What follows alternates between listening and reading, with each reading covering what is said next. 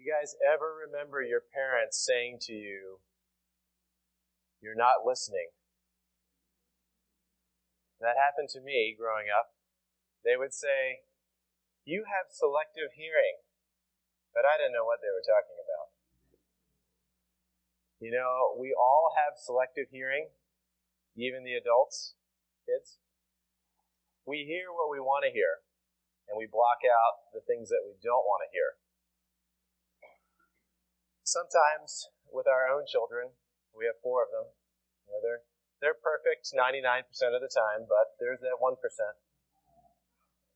So they, uh, you probably have experienced this scene or, or uh, observed it yourself.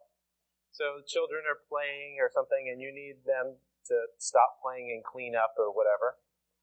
So, okay, so and so, can you please clean up now? Nothing. No response. They're just happily playing along like you just didn't exist. So sometimes when that happens, I wonder, are they actually hearing me or are they choosing not to listen? And so I'll add a little bit of magic to the second time and I'll say in the same tone of voice, okay, instead of saying their name, I'll substitute a key word like candy. Okay, candy, time to clean up. You know, head zooms around, toys drop. Did you just say candy? this is an illustration of our faith. We pay attention and listen to the things uh, that we want to, and we ignore the rest. If something we really want comes up, it's a high priority. If we don't want it, it's a low priority. We're going to see in today's passage, as we continue through the Gospel of Mark, that Jesus warns his hearers that they need to be listeners, to not ignore what he's saying, to, to, to take what he's saying to heart. This is a high priority because there's extreme danger if you miss out on what he is saying. You can see on your outline, we're going to uh, go through verse 34 of chapter 4, starting verse 1. If you have a, a uh, one of the Bibles that was handed out, we're going to be on page 544, Mark chapter 4. Going to read in, in sections here. We'll start with the uh, parable of the soils in uh, verses 1 through 20. Again, he began to teach by the sea, and a very large crowd gathered about him, so that he got into a boat and sat in it on the sea. And the whole crowd was beside the sea on the land. And he was teaching them many things in parables. And in his teaching, he said to them, Listen, behold, a sower went out to sow. And as he sowed, some seed fell along the path, and the birds came and devoured it. Other seed fell on rocky ground, where it did not have much soil and immediately it sprang up, since it had no depth of soil. And when the sun rose, it was scorched, and since it had no root, it withered away. Other seed fell among thorns, and the thorns grew up and choked it, and it yielded no grain. And other seed fell into good soil and produced grain, growing up and increasing and yielding thirtyfold and sixtyfold and a hundredfold. And he said, He who has ears to hear, let him hear. And when he was alone around those uh, when he was alone, those around him with the twelve asked him about the parables, and he said to them, To you have been, have been given the secret of the kingdom of God, but for those on the outside, everything is in parables, so that they may indeed see but not perceive, and may indeed hear but not understand, lest they should turn and be forgiven. And he said to them, Do you not understand this parable? How then will you understand all the parables? The sower sows the word, and these are the ones along the path where the word is sown. When they hear it, Satan immediately comes and takes away the word that was sown in them. And these are the ones sown on rocky ground, the ones who, when they hear the word, immediately receive it with joy, and they have no root in themselves, but endure for a while. Then when tribulation or persecution arises on account of the word, immediately they fall away. And others are ones sown among thorns those are the ones who hear the word, but the cares of the world and the deceitfulness of riches and the desires for other things enter in and choke the word and prove it, and it proves unfruitful. But those who are sown on good soil are the ones who hear the word, accept it, bear fruit, thirty and sixty and a fold. So let's walk through this. You can see there's a, a nice little uh, grid for you there on the right hand side for you to fill out, and we'll go through that. Um, just as an introduction here, if you've if you've noticed, this sort of a little Bible study toss out here. Verse uh, one of chapter four, it says, "Again by the lake." If you've been noticing and put on your Sherlock Holmes, this happens a bunch here at the beginning of Jesus' Capernaum ministry If you look back, like every chapter, every section starts with, he went by the lake, went by the lake, went by the lake. So observe those kinds of things. So Jesus tells this story. He's in the boat this time telling the story. And if you remember last week, he told his disciples to get the boat ready because the crowds were getting so big he didn't want to get crushed. So the impression here is the crowds are getting even bigger. He's telling this story to all these people who wanted to hear, come hear him. And then when he's alone, the others and the twelve come and ask him, you know, what does all this mean? They ask for more meaning. He tells them uh, that this is a, a parable, uh, and he explains to them what it means. He says, you have to have ears to hear to understand this parable. And that's kind of funny because Jesus tells them another parable, you know, ears to hear, which is the key to unlock the other parables. So in essence, he's saying, guys, there's more going on here. You got to come and find out. And so these, these 12 disciples and the other people, they go to find out and they ask Jesus. Jesus then uh, tells them in verse 11 and 12 uh, that they're going to be get, given the secrets of the kingdom of God. And then he quotes uh, Isaiah 6 right there. That's a portion of it. And part of what Jesus, we're not going to get into that totally. But part of what Jesus is doing there is, is he's likening his ministry to the ministry of Isaiah.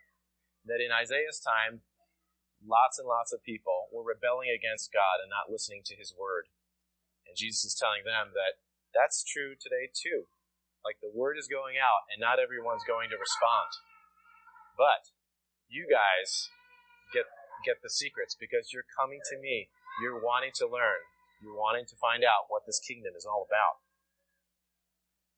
Then Jesus says, in verse 13, Do you not understand this parable, the one about the soils? Then he says, How will you understand all of the parables? Isn't that crazy? Like, if they don't understand this parable without the explanation, Jesus says, You're not going to understand the rest. Like, there's something so critical and so important about this parable that if they miss it, they'll miss everything else. Like they'll miss the kingdom. And so their ears should be pricking up at this point, like, what, what's so important about this one? It's like the teacher who says, if I were you on the test tomorrow, there's a test tomorrow, I would know about this. Mm, I don't know, I'll remember that. That's going to be on the test. So he says you have to have ears to hear. What does that mean? Uh, Jesus is telling everyone that this is what's going on. The, the word is being sown. He is coming out into the open. The Messiah is here. And how are people going to respond? He means that it's, it's choosing to listen or choosing to believe what you hear. So really what he's talking about is faith. So in this parable, what Jesus is, I'm trying to capture here, what he's trying to tell these men is that what you believe about me is critical. That is the key.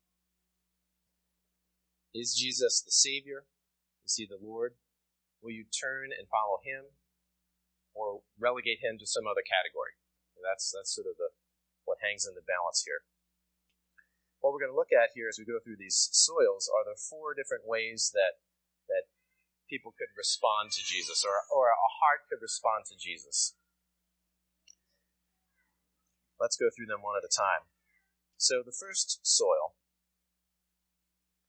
is the, is the seed that goes out and it falls along the path, and birds come and devour it. When Jesus gives the meaning in verse 15, he says that the people hear it, but Satan comes to block it. He does something that it, it, it gets taken away. Part of what Jesus is saying here is that there's a spiritual battle going on. You know, be naive about that in your box on the right hand side, you see it says soil and result. Uh, you could also put above the soil category heart, because it's our, how our hearts respond to Jesus. But I want you to fill that in. What kind of soil is this? What kind of heart is this here? It's a hard one. It's a hard heart. It's a hard soil. And what's the result? Well, the result is a big fat zero. Um, there is nothing to be said after the word goes out. It's taken away. There's nothing there a hardness of heart, a hardness that rejects and resists who Jesus is in the gospel. You guys know anybody like that? No matter what happens, they don't want to give Jesus a chance. They have hardness in their heart and resistance, and it's really sad. You know, we saw that uh, last week, and as we read in the Gospels, the religious leaders who even didn't deny, they didn't deny that Jesus performed miracles. I mean, they said, hey, you're doing this by the power of Satan. And even them, they resisted Jesus after viewing and witnessing these amazing things. Their hearts were hard. But hardness of heart is all around us even today. Um, you guys are probably aware of what happened on Friday over in Paris. So there was a number of attacks there. And I have a friend who's, who's over there right now, and he put on Facebook that um, he was like right around the corner at a, another restaurant when the attack happened. Uh, the other restaurant. I don't know all the details. But he put on Facebook that um, the owners came out and barred the doors to the restaurant. They didn't want anybody coming in. And, you know, it was a hysterical scene. And, and um, the one, uh, my friend who was over there, he uh, uh, got a picture of this one girl because he was trying to take a picture of them barring the doors. And this girl came up to him and was like, what are you doing? How are you, how are you not like freaking out? How are you so calm? And she was actually a little bit mad at him. And he said, well, you know, I believe in Jesus and that's my hope and I have hope in life and explained the gospel to her. And she's like, how can you believe in him at a time like this? Later on, he shared that after seeing things kind of calm down, that uh, she said, you know, I, I, I, I, my whole life I've wanted to believe in Jesus, but I don't want to, and I'm not ready to talk to him yet. And you would think, of all the times this would be the time. But she didn't. We probably know people out there in the world, and, and, and I hope that you're out there and rubbing shoulders with people that they're, they're hardened to the gospel. They don't want to hear about Jesus. But we never know people's hearts, and we never know how people are going to respond. And so we persevere. It's sad because when you don't have hope and you don't have the gospel, you're going to hold on to that worldview. You're going to hold on to that perspective. And in the end, you're going to lose everything that you have. That's what the Bible teaches us. Do you feel the weight of that? Do you see how there's a dying world all around us resistant to the gospel? As I was thinking about this point, I was just so convicted that so often I just kind of like, you know, happily bebop through life and do my thing and don't even realize the weight and the gravity of the reality of life. And that if you're resistant to the gospel, you die in your sin. And there's people all around us. We don't know their hearts, so we, we move in compassion towards them. But Jesus says, um, this is true. We move, we need to move in compassion towards other people. Let's move on to uh, seed number two, soil number two. This is the one that goes on the rocky places. Verse uh, 4. Its seed fell along the path. And, I'm sorry, it's uh, verse 5. Fell on rocky ground where it didn't have much soil, and it sprang up since it had no depth of soil. And so this one, it dies out because there's no root, and it's scorched by the sun, and it's withered away. And Jesus says that these are the people who hear the word and immediately receive it with joy. Like, these are the folks who hear it and they're like, yes, this is awesome. And, and in some ways, they look like they're the best responders of the whole group. Like, they have the flashy beginning and the, uh, the, the pizzazz in response to the gospel. Yet, when trouble or persecution comes, they fall away, Jesus says. And it says immediately falls away. So as soon as it springs up, as quick as it dies out. So on your chart, We have a heart or a soil that has no root. No root. And the result, again, is a big zero. Jesus says that the reason is that there's persecution or trouble because of the word, because of Him.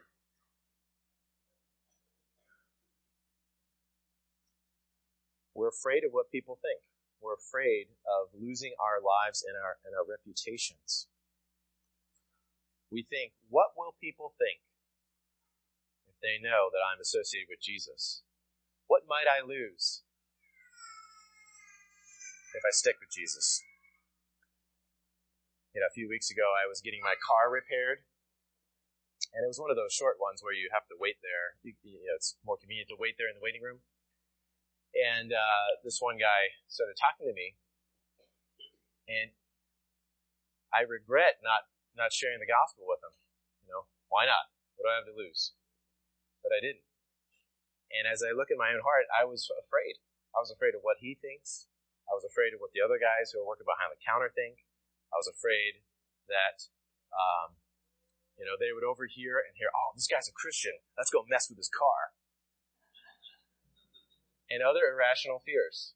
That's because I want to hold on to my life. Um, I'm afraid to be associated with Jesus, and I need to turn and repent of that.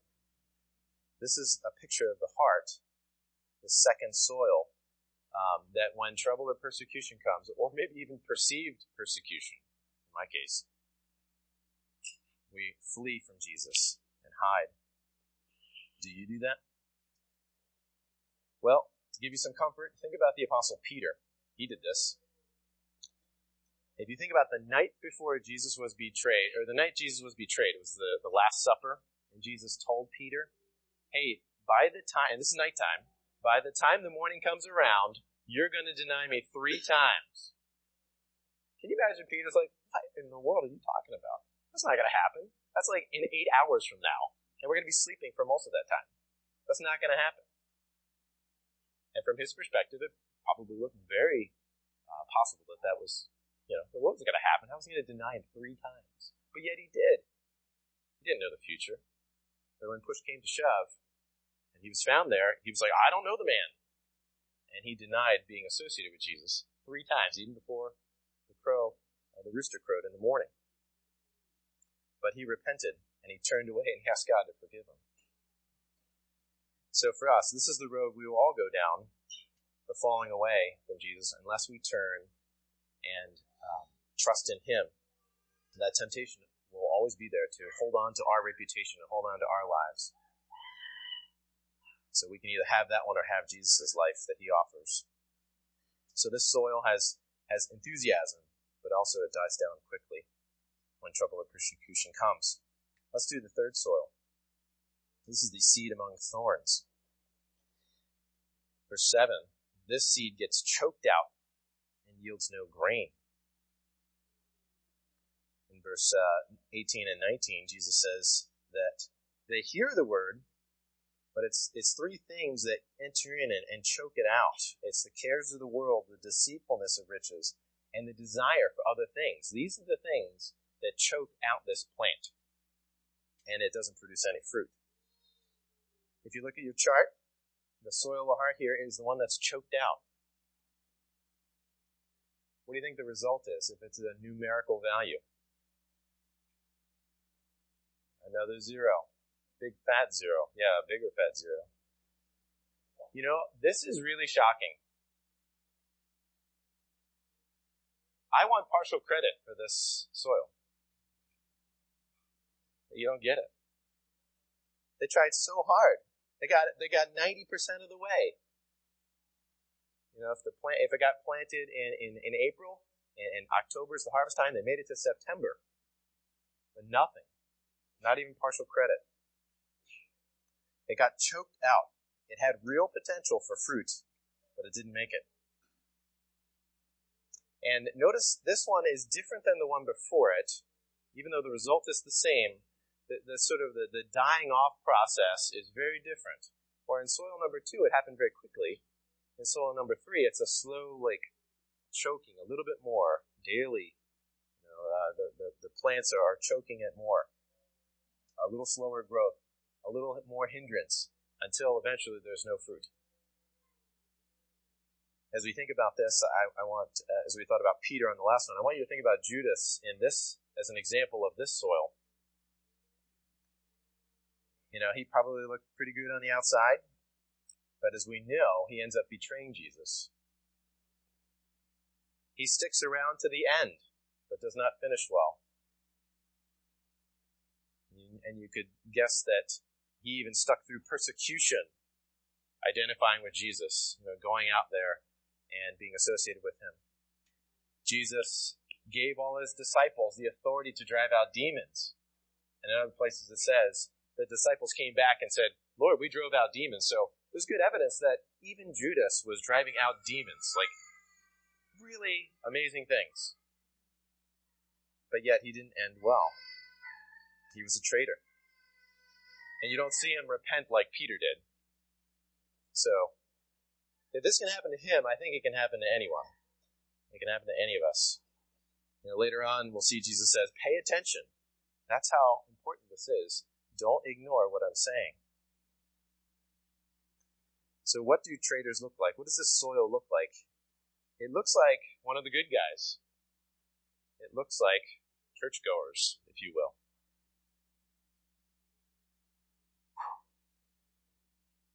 But since we don't know what's going on in people's hearts, something, there's a resistance, there's a, there's a choking out, uh, there's a hindrance to the gospel hearts that we don't see. Being uh, in ministry on campus, it, it's not uncommon to hear uh, someone give a testimony later on that says something along the lines of, Yeah, I went to Bible study, and then as soon as that was over, I went out and partied. I was living a double life. You know, and I would hear that and think, man, I, I didn't know. Um, you know, I think that we all have that potential to live a double life. And it may not be partying and drinking, but it may be one of these other three things. Cares of the world, deceitfulness of riches, or desire to other things. These things are going to distract and choke out the word in our hearts. And again, think of the analogy of what direction are you going and What road are you going down? These things are trying to pull you away from heading towards Jesus and heading towards the gospel. Lately, I've been trying to, uh, to just reiterate over and over and over again Psalm 86:11. Teach me your way, O Lord, and I will walk in your truth. Give me an undivided heart that I may fear your name. I know my heart is so prone to distraction, so prone to other things. There's so many shiny things out there, so many toys to play with.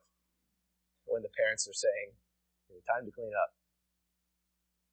And Jesus says, Come to me.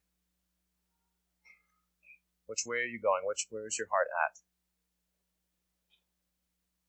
Let's move on to the fourth soil. This is the good soil. This is the one that actually produces fruit, where the other ones didn't. And when it produces, it's not just like a little bit, it's not like a one or a two. It's 30, 60, 100. So this is the good soil, the good heart that produces lots of fruit. I mean, you can put lots of numbers in there 30, 60, 100, or just lots of pluses. It's, that's the point, is that there's, there's, there's none for the other ones, and there's everything for that fourth soil. Notice in this fourth soil that there's not a lot of drama. There's been drama with the other ones. Like Satan comes and takes it away. Or the sun comes in and scorches it. Or there's choking going on. This fourth one, there's no drama. It's put seed in the ground, water it, tend it, it grows up, take the fruit. It lasts to the end. The uh, excitement, quote unquote, if you will, happens at the end, not at the beginning, when the fruit comes and it's harvest time. So, who is this? What does this heart look like? Jesus says it's those who truly listen to him and his word. It's those who have ears to hear. Remember, it's about faith. It's responding to what you hear.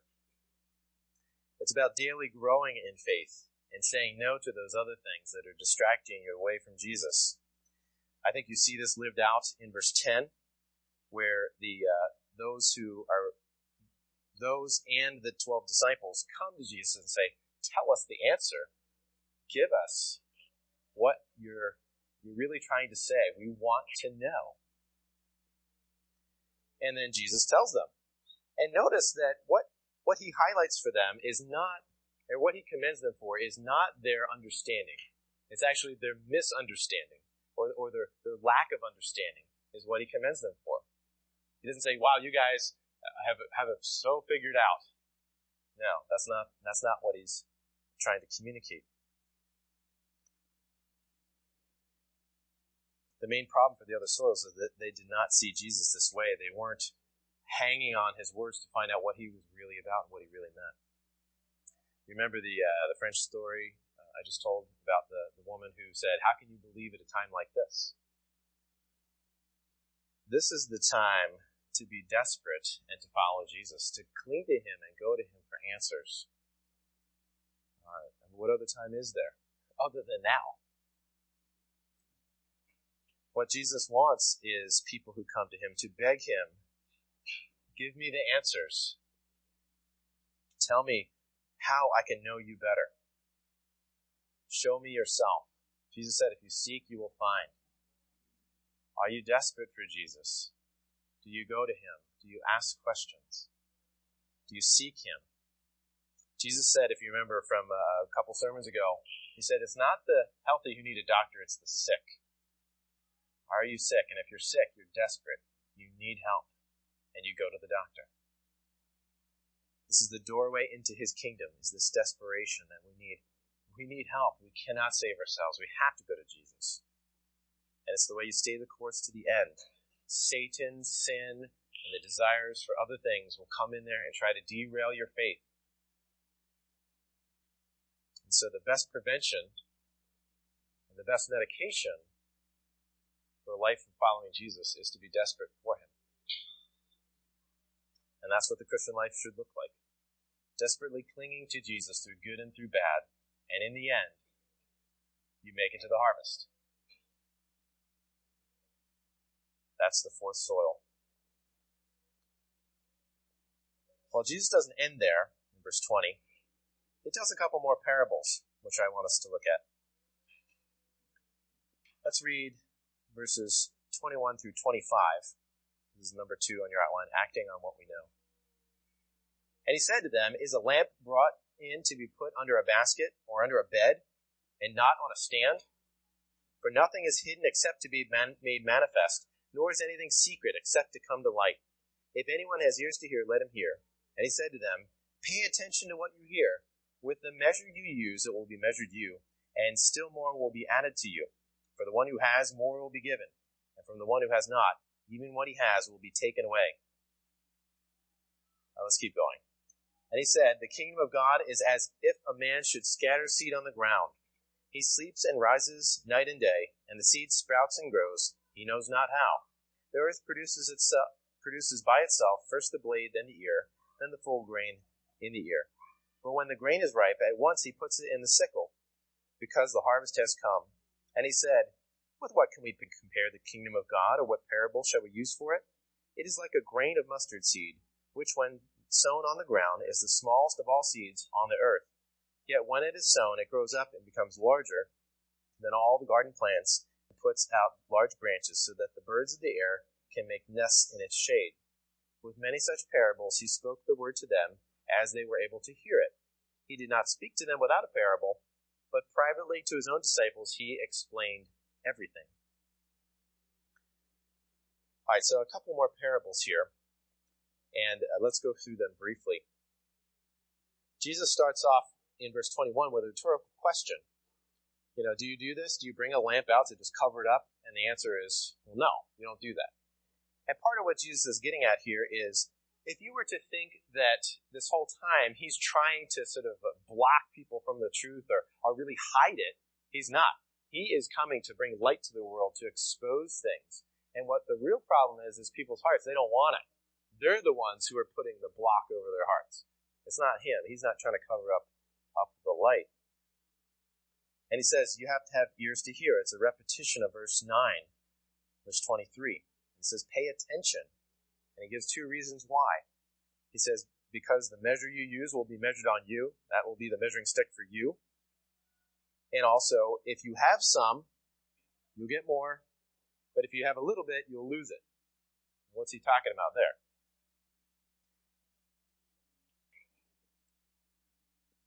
He wants you to see, he wants you to understand how you see yourself and how you react to that assessment. And Jesus gave us a helpful diagnostic in these four soils and ways to, to respond to him. So we want to look at our own hearts and his listeners to look at their hearts. How does your heart line up? Where's it at this morning? Remember, desperation, clinging to Jesus, hanging on his words, are the ones who make it to the end and bear fruit.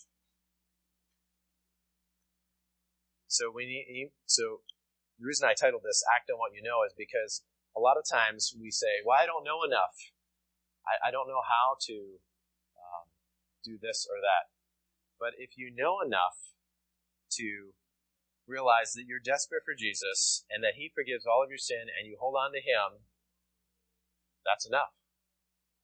And I think all of us, you want that to be the measuring stick, not that you're a proud heart who's got it all figured out and you got everything, you know, nailed down. You have a few little things to take care of. No, that you're a total mess. That your response is, God, why would you save me? and you have that wonder. He can save you from your sin. And that's with a humble heart. And then lastly here, Jesus wants to make sure that we have clear expectations about his kingdom. He gives the same or a very similar metaphor uh, of the seed and how it gets planted in the ground as two different ways to understand his kingdom. The seed gets planted and it grows up and something happens. in the first one, he, he talks about how uh, the uh, the farmer plants the seed and he doesn't know how it grows. Like I did this thing and, and I don't know how it grows. And I, I put the seed in the ground and a couple months later, this tomato comes out and I have this tomato and cheese sandwich. Like, how did that happen? God is the one who's making it grow. And then in verses 30 to 32, he wants his, under, his, he wants his disciples and listeners to understand that the kingdom of God is like this small thing that eventually becomes this huge thing. He's trying to highlight the contrast between the two. And notice again, the sort of the, the flashiness, the, the excitement, if you will, is, is at the end, not at the beginning. It kind of looks kind of like not much at all at the beginning. If he's comparing the kingdom of God to a, to a plant that's growing up, I mean, how, how much flashiness is there? If I planted a, a plant in the ground right now, I'm just going to stare at it and watch it. Like it, it, it's day by day, growth by growth. Um, and then eventually it's time for the harvest. And eventually his kingdom takes over the whole earth. Or the plant takes over the whole garden. That's the point he's trying to make. He wants them to understand this is what the kingdom is like. If you look at it and you get discouraged and think of something else, remember this. Disciples, this is how the kingdom works. It will grow. It'll grow in ways that you don't see or understand, but it will grow and take over the whole earth. It doesn't have flashy beginnings, but has amazing endings. What does this mean for us as we close? It means that we need to focus on Jesus to make it through life. And life is difficult. So many distractions and so many worries. I want to leave you with one illustration to think about. How many people remember the uh, crop circles from the 90s? A couple people. Okay. For those of you that don't know, there was like this craze, uh, mostly in England, but it was all over the world, where, uh, you know, these farmers would wake up and go outside and look at their crops and, hey, there's all these like very intricate patterns of, uh, you know, their, their grain or whatever crushed. And people thought, were aliens doing these? Because uh, the lines and the, the, geometrical shapes were so straight. Like, how could anybody do this? And there was all this wonder, like, are aliens real? Now, it turned out that it wasn't aliens. It turned out that it was a guy, or, or got another, you know, in various places, one guy with a board and a rope, a hat, and a loop of wire. I remember uh, watching an interview of one of these guys And the interviewer was like, How did you make the line so straight? And the, uh, the interviewer is, it was kind of getting at like, did you use supercomputers? Did you have scientists? Like, how did you do this? And he was like, oh, I just, I just made a little wire loop with, and hook it on the brim of my hat. And that is pick something off in the distance. And as long as I kept that object in that, in that loop, and I just kept, you know, crushing the, the grain or whatever, I can make perfect, perfectly straight lines. See the illustration? I didn't realize it was that funny. We need to keep Jesus in the loop. Ah, see? Put on your hat, put on your loop. Make sure Jesus stays within that circle, and you'll have a straight line. Always go to Him. Always be desperate for Him. He has to be in focus. And that object may seem far away. You may not know, am I going to make it? Each day, Jesus said, has enough trouble of its own. So worry about today. Worry about today, trusting in Him. And so when you're desperate and you have little understanding, act on what you know, and that's this, that Jesus is the Savior. And it's worth it for you to give your life to Him, to say no to all the distractions, to take the life that He gives. Let's pray. God, thank you for your word this morning.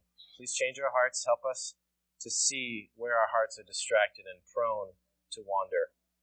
And help us to trust in you. Amen.